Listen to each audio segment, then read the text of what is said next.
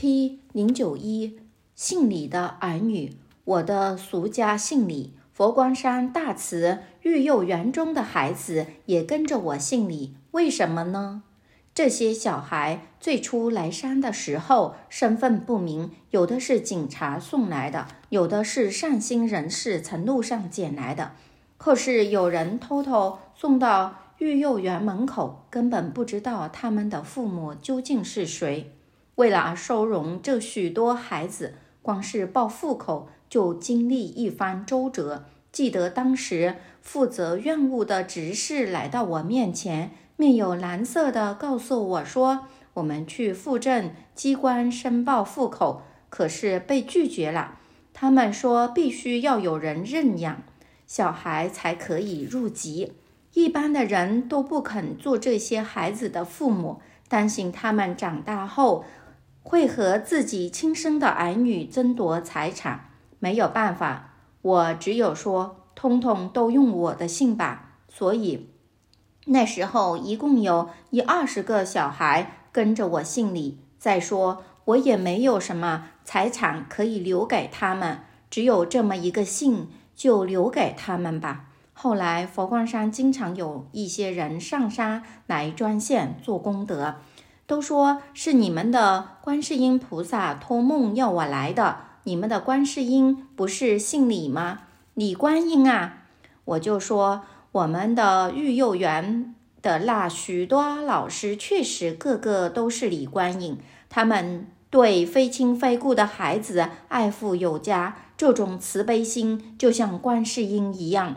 或许因为在观世音的慈爱下长大，大慈育幼园的儿童活泼、聪明、礼貌、善解人意。虽然他们没有父母在身边照料，但个个都是佛光山的王子公主，上学啦！我们要让他衣服鞋帽穿戴得非常整齐，衣食住行齐全，才艺学习。可以说，我们对他们的爱护是更胜于一般家庭了。这许多小孩也不负我们所爱。多少年过去，现在有的都已经念大学、研究所，甚至成家立业，服务人群。我虽然不一定全记得他们的名字，但是想到当初能以一个理性和他们结缘，帮助他们成长，也是一种缘分吧。P 零九三，拉达克的小孩，一九九四年。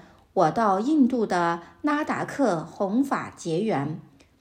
拉达克的地理位置十分靠近喜马拉雅山，四季温差相当大。夏季热得寸草不生，看不到什么昆虫；冬天冷到要躲进洞子里避寒。一年有半年以上是雪季。尽管那里的物质条件十分贫乏，但是当地居民乐观善良，生活得安然自在。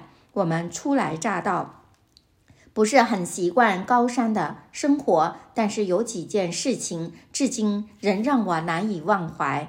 有一次，我们的车子已经开动，准备前往下一个行程的时候，远远的有一个小女孩手上拉着一朵花，追着我们的车子奔跑而来。我赶紧叫车子停下来，摇下车窗。接过了他递上来的一朵金黄色的小花，见小女孩合掌微笑，我心里就想，在这个寸草不生的地方，她一定好不容易才找到这朵花送我。对于这样一份贵重的情谊，我该送给她什么好呢？由于事情来得突然，来不及多想，我立刻就将身上的一串念珠送给了她。当车子再度开动的时候，一路上我总觉得实在对不起那个小女孩，我应该再多给她一点什么。回到旅馆，我就请侍者把花放进瓶中，只是随行的头阵都不能理解为什么我要把这朵小花视如珍宝。另外，在那一趟行程中，我们也安排参访一座寺院。参访当天，艳阳高照，沿途几百个从四岁到七岁的小孩赤着脚在那里排队迎接。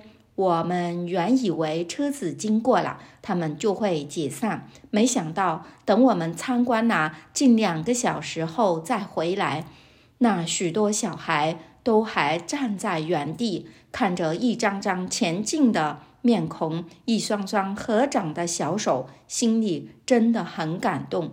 实在说，印度拉达克不是一个贫穷的地区，因为有佛法的熏陶，人民知足乐观，外在的贫穷并不影响他们内心世界的富有啊。